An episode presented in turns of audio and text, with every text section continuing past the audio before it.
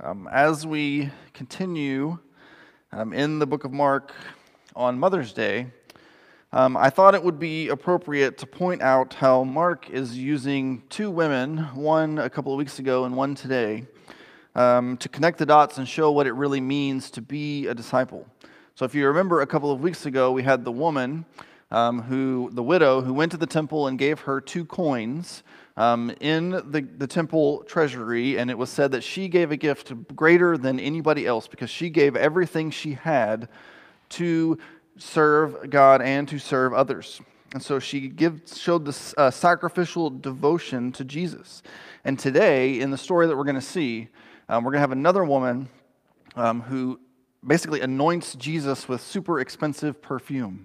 Kind of the same kind of thing, a sacrificial, expensive devotion to Christ um, and honoring Him in what He is doing. And so um, what we miss out in today's world is um, kind of how scandalous it was for Mark to put this in his book, right? Women could not even, test their, like their testimony wasn't valid in court and when he is writing this. And so for him to choose these women to contrast the religious leaders at the time and say, this is what discipleship really looks like, is really an amazing way to honor women in his time, right? And I think when we think about our mothers, we think about the kind of the same concepts that we see in these two women, who neither of them actually get names in Mark. And so it's kind of these unnamed women who do these great things.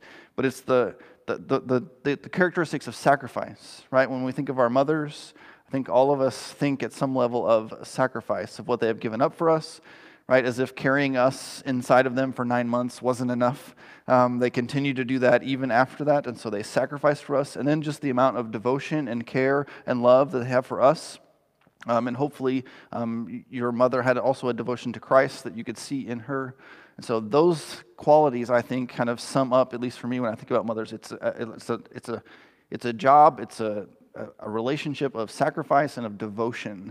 And so as we look at those, I just want to be thankful to all of our mothers and all of our women here who are um, different kinds of mothers, a biological mother or an adoptive mother, or maybe you acted like a mother for someone who didn't have one. There's all kinds of scenarios and situations where you could be a mother for someone, and so we want to thank you for that this morning. And I especially want to just pray and thank God for our mothers this morning. So you guys pray with me. Um, God, we come before you and we thank you Um, for all that you have given us, um, that in your in your design, in your um, creation, you designed for us to have mothers, to have women in our lives, no matter who we are, that would love us and care for us and sacrifice for us and seek what was good for us, who would be devoted to us and devoted to you. And so we thank you for for that. We we pray for those um, this morning who are, it, it's a bittersweet day where you're you're remembering and you're thankful um, for your mothers who maybe have already passed on, um, or for some in broken relationships with parents or with, with your mothers or with your children. And we just pray in the midst of this day um, that we would seek you, that we would be thankful to you for what we have, and that we would seek you in the places where you still need to, to do some work, and we need to trust you in those places. So we thank you Um, for what you have given us through our mothers um, this morning. In your name I pray. Amen. Okay, we will be in Mark chapter fourteen, so if you want to go ahead and turn there, um, you can. It's page nine oh two in the Bible that's in front of you. Um, or if you're using uh, the YouVersion Bible app, we put it in there for you, so you can just go find it. But as, you, as we read this, you're going to no- notice another Um, of Mark's sandwiches, right? He uses this technique where he kind of brackets something, and we call those sandwiches. The women are actually one of those, kind of inside another one. Um, but today you're going to see one of those, and it's going to be the chief priests um, at the beginning and at the end. And so the first couple of verses you're going to see, it's going to say the chief priests were looking for a way to arrest Jesus. And then the end of the sandwich is um, Judas was looking for a way to betray him. And so that's the outsides. And on the inside, we're going to have this story of this woman who does gives this um, extravagant expression of her devotion to Jesus. And what's why I'm telling you this ahead of time is these events are not in order today. Um, think of the beginning and the ending of the sandwich as one thing, and then the, the, the woman's story in the middle is basically a flashback to an event previously in the week. And so if you were to look at this story in other Gospels, it wouldn't necessarily show up in this order. So I just wanted you to know that the middle story is a flashback. Um, and so that's how we fit all that together. But let's read this together, um, verses um, one through eleven of chapter fourteen. It says, "It was two days before Passover and the festival of unleavened bread. The chief priests and the scribes were looking for a cunning way to arrest Jesus and kill him. Not during the festival, they said, so that there won't be a riot among the people. And while he was in Bethany at the house of Simon the leper, as he was reclining at the table, a woman came with an alabaster jar of very expensive perfume of pure nard. And she broke the jar and poured it on his head. But some were expressing indignation to one another.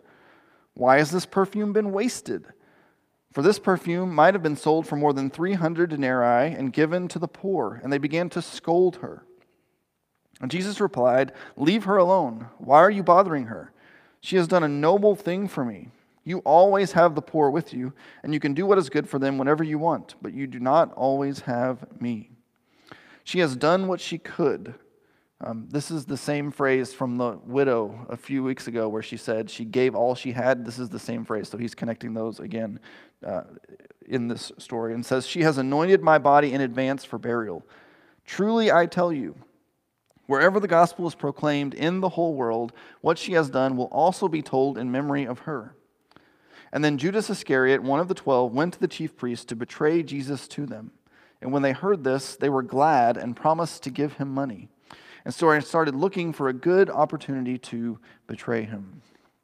And so in this story, we see basically several reactions to Jesus. Right? We see the chief priest's reactions, which we kind of already knew um, from what we've seen in the book so far.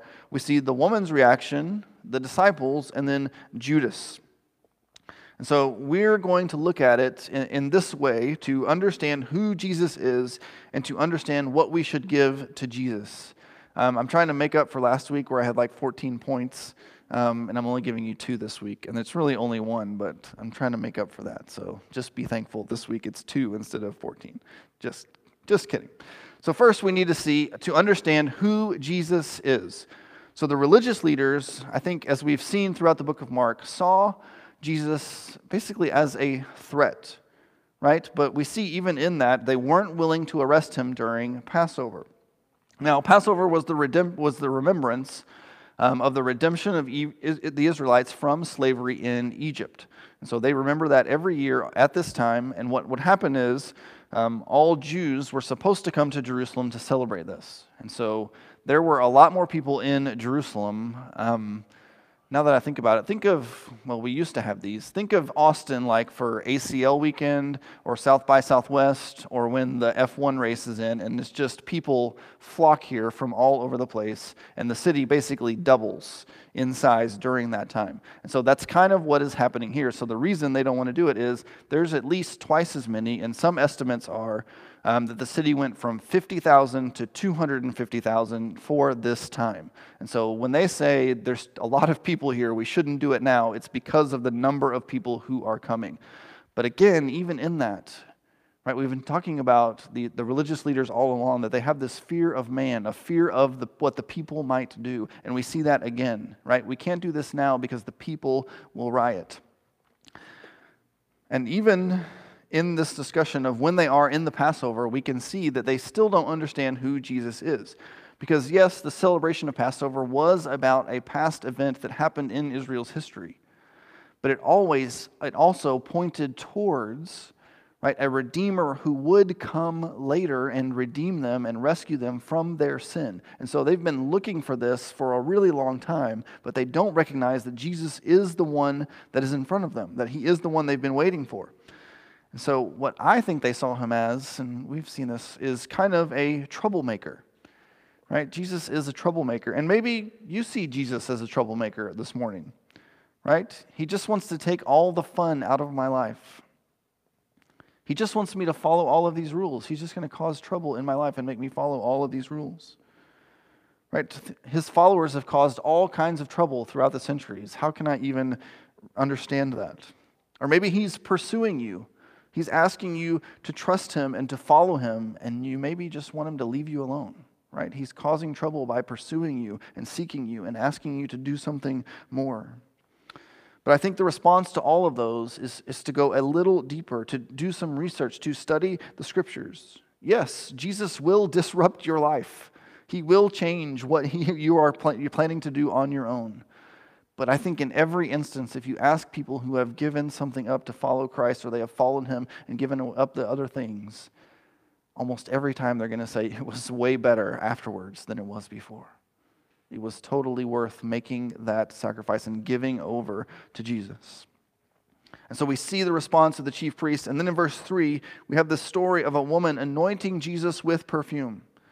Um, and this isn't just like a small thing. She didn't like take a jar of perfume and pop the top off and pour a little on his head. No, it says she broke the jar, right, and poured it on him. There is no going back after you've broken the jar open. It's all coming out. And so she is not half-heartedly doing this. She is going all in by breaking the jar and putting it on his head. And so what's actually going on here, because we don't like walk around and anoint people with perfume anymore. Maybe at your house, but not doesn't happen at my house very much. But I have boys, so maybe that's a girl's, I don't know. But so what's really going on here? Is she anointing Jesus like you would anoint a king in the Old Testament? Or does she really believe that Jesus is about to die, which we see from Jesus' response later? Or does she even fully understand that Jesus is the Messiah who has come to redeem them? And I'm going to say that I think the answer for all of those for her is no. I don't think she actually fully believes any of those things. Right? All of those things are possible, and she may believe them, but none of those are mentioned in the text. It doesn't tell us that she understands that. Um, but in addition to that, anointing someone in this way was also a common way to honor a guest, um, to show hospitality, especially on a festive occasion. And so because it's Passover, this would be included in that. But here's the thing. If If she wasn't anointing him as king, if she wasn't anointing him as Messiah, if she didn't know he was about to die, I don't think that diminishes her gift at all. I actually think it makes it a greater gift. Because even what she understood of Jesus, even though it wasn't a full understanding, she knew that he was worthy of this gift. He was worthy of this action, that this jar of perfume to anoint him was a sacrifice of devotion to him. So if she didn't fully understand he was the king and the Messiah and was about to sacrifice himself for her, it's an even greater gift, right? Because we may say, well, if she knew Jesus was going to be the king, he was going to reign, he's going to be the Messiah, he's going to die on the cross for my sins, then we would say, oh yeah, it makes sense that she would make this sacrifice, that she would give him this anointing, that she would spend this, basically spend this money on him. We would say, yeah, that's I can understand that. But if she didn't, it's an even greater sign of devotion, right? Because even what she understood of Jesus, she knew he is important enough to give this sacrifice. He is someone who deserved her devotion and her sacrifice. And she understood the moment, what was happening. Even if not fully, she understood enough to do this. Right? And the gift is a significant gift. We learn from the, the disciples' response that the jar of oil cost three hundred denarii. So if you're not sure how much that is, if you didn't like calculate that in your phone while you were listening, um, that's basically three hundred days of wages. So essentially, it's a year's salary or a year's living expenses. That's how much this thing costs. And so whether she saved up and she bought it or whether it was a family heirloom, um, she had it, and she believes that Jesus is worthy of this gift. She is, he is worthy of her full devotion. He is worthy of this significant sacrifice. But then we see the response. It says, but some... Um, and when it says some, it actually means disciples. Um, if you look at Matthew's version of this same story, it says these people who are objecting are the disciples. And they were expressing indignation. Why has this perfume been wasted? For this perfume might have been sold for more than three hundred denarii and given to the poor, and they begin to scold her. Scold her. Right? The disciples see what the woman did as a waste. We could have sold it and we could use the money for the poor. We could have done all of these great things if we would have just sold it instead.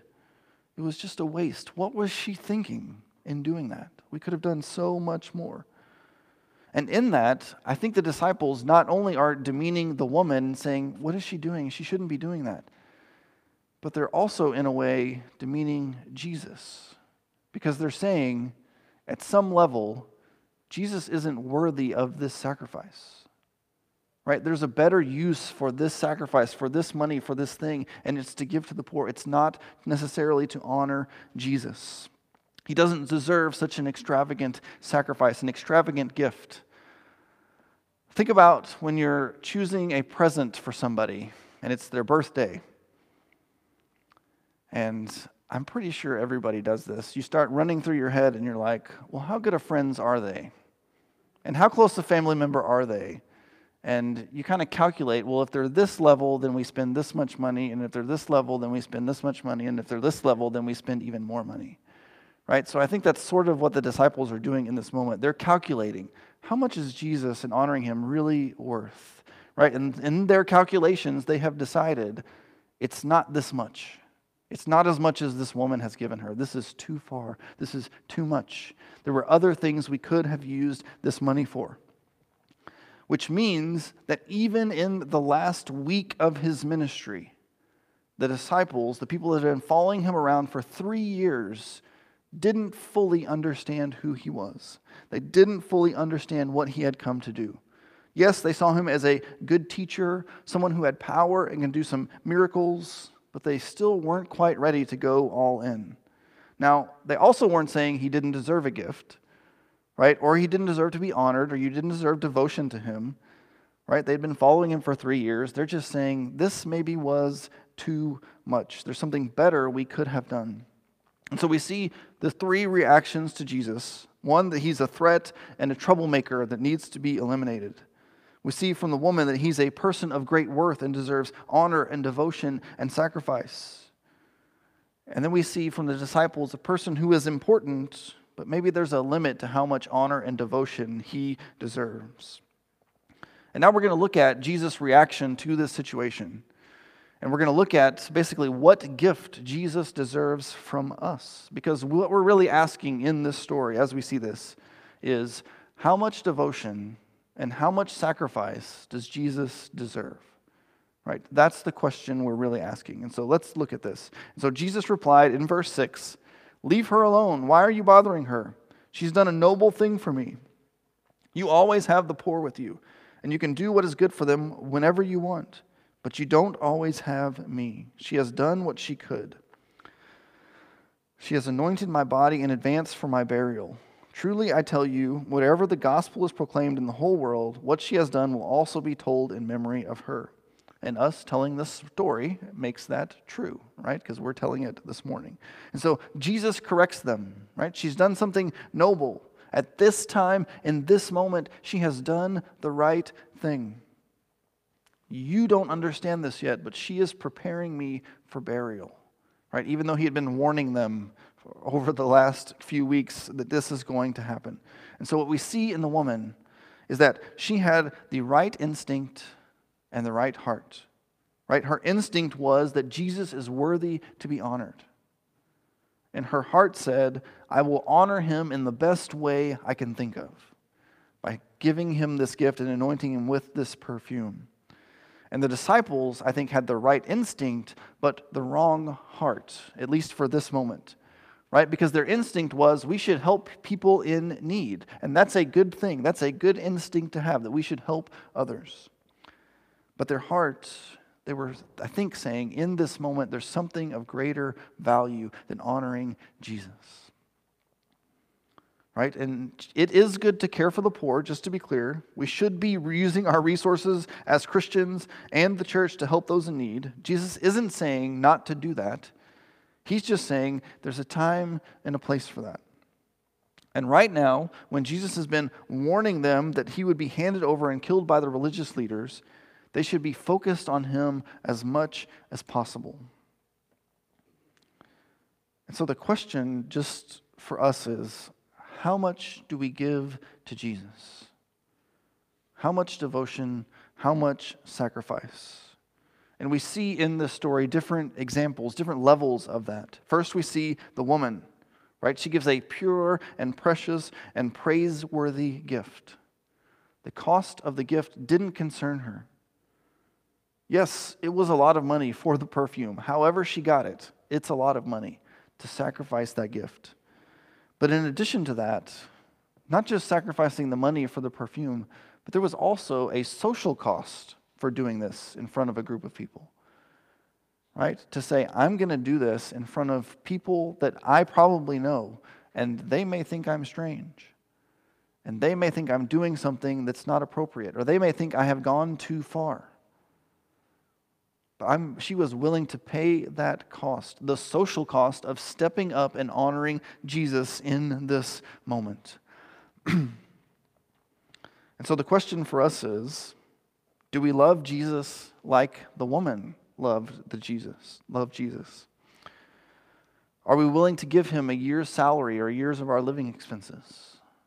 Do we love him that much? Are we willing to look strange or awkward in front of other people? Are we willing to talk about Jesus and how we follow him outside of church? Are you willing to give him more time, more energy to get up early or stay up late? Are you willing to be uncomfortable for Jesus? Will you sacrifice your safety net, whatever that is, whatever makes you feel safe or comfortable or secure, whether that's money or success or your job, or maybe you have actually an addiction that helps you feel safe and comfortable and relaxed, and you're turning to that instead. Are you willing to give that up for him? Will you give him whatever carries the most value for you? Are you willing to give him that gift? Because the woman gave all of it. She wasn't holding back, right? She broke it, not opened it. She broke the jar.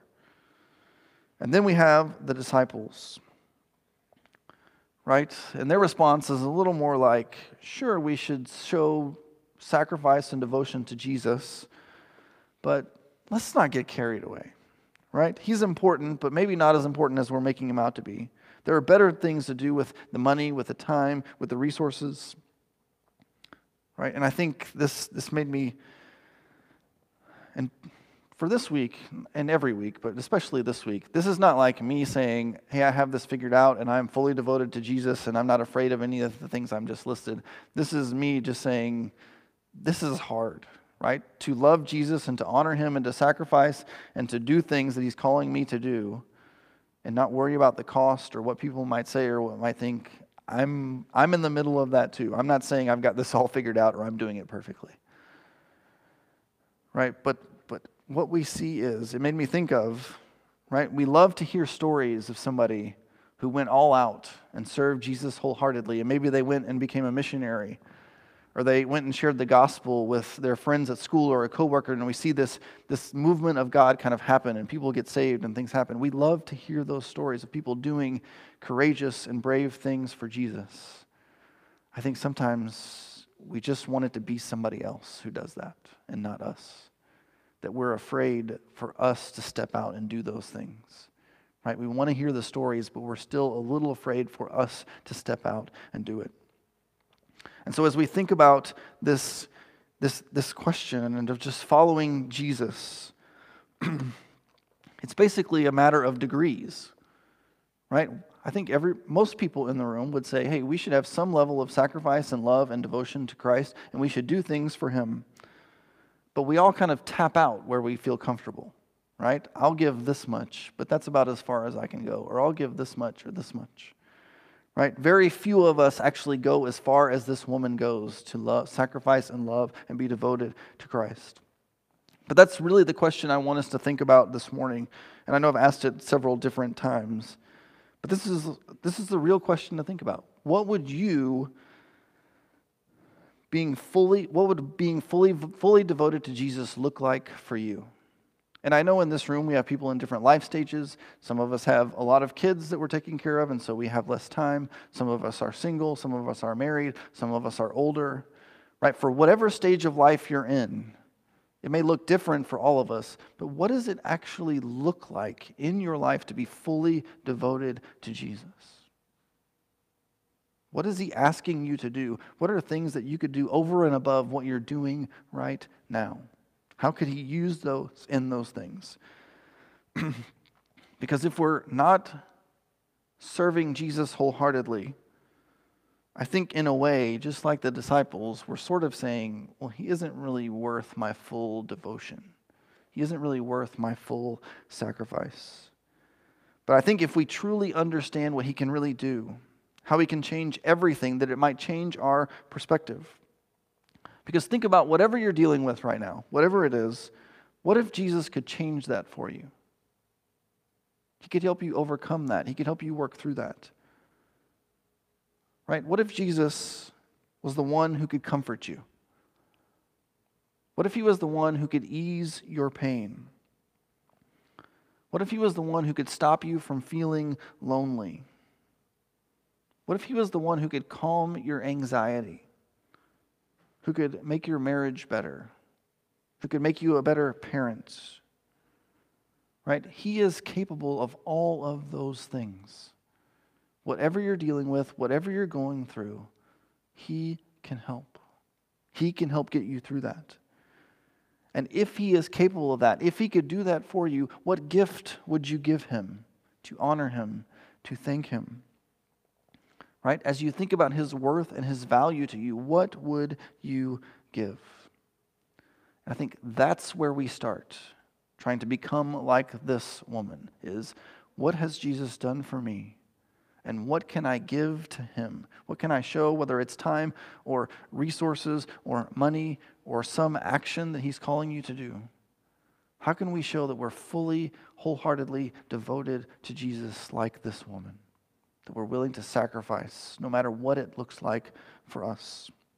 And that's where we start, right? What am I willing to give to Jesus? That's where we start to show Jesus our full devotion. Will you pray with me this morning?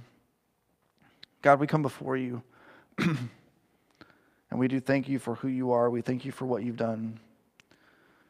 We thank you for examples that you give us in Scripture of what it looks like to follow you, to honor you, to be devoted to you. Um, that are, I don't know, when we read this just at first glance, it just seems like a woman pouring perfume on Jesus. But we see in that that she, she loves him, she is devoted to him, she is willing to sacrifice for him, she is de- willing to give so much to show and to represent how great he is. And how much more should we do that, knowing that we are on the other side of the cross? Right? On the other side of you coming and dying for our sins, for giving us a path to life and to overcome our sin and our troubles and our fear and our anxiety and our stress and all of those things. We can overcome all of them through you. That you are In in every moment, you are the greatest thing that we can do. You are the greatest thing we can honor. You are the greatest thing we can follow. You are the greatest thing that we can seek out. So God, I pray that you would give us just time. You would remind us to take time just to think about you, to think about your greatness and your sacrifice and your love and your mercy. That you would give us the strength and the boldness to do the things that you're asking us to do. As the Spirit speaks to us, help us to hear the voice of the Holy Spirit leading us and guiding us and showing us how we can show our devotion to you. So help us to, to do that, to see the greatness of who you are. In your name I pray. Amen.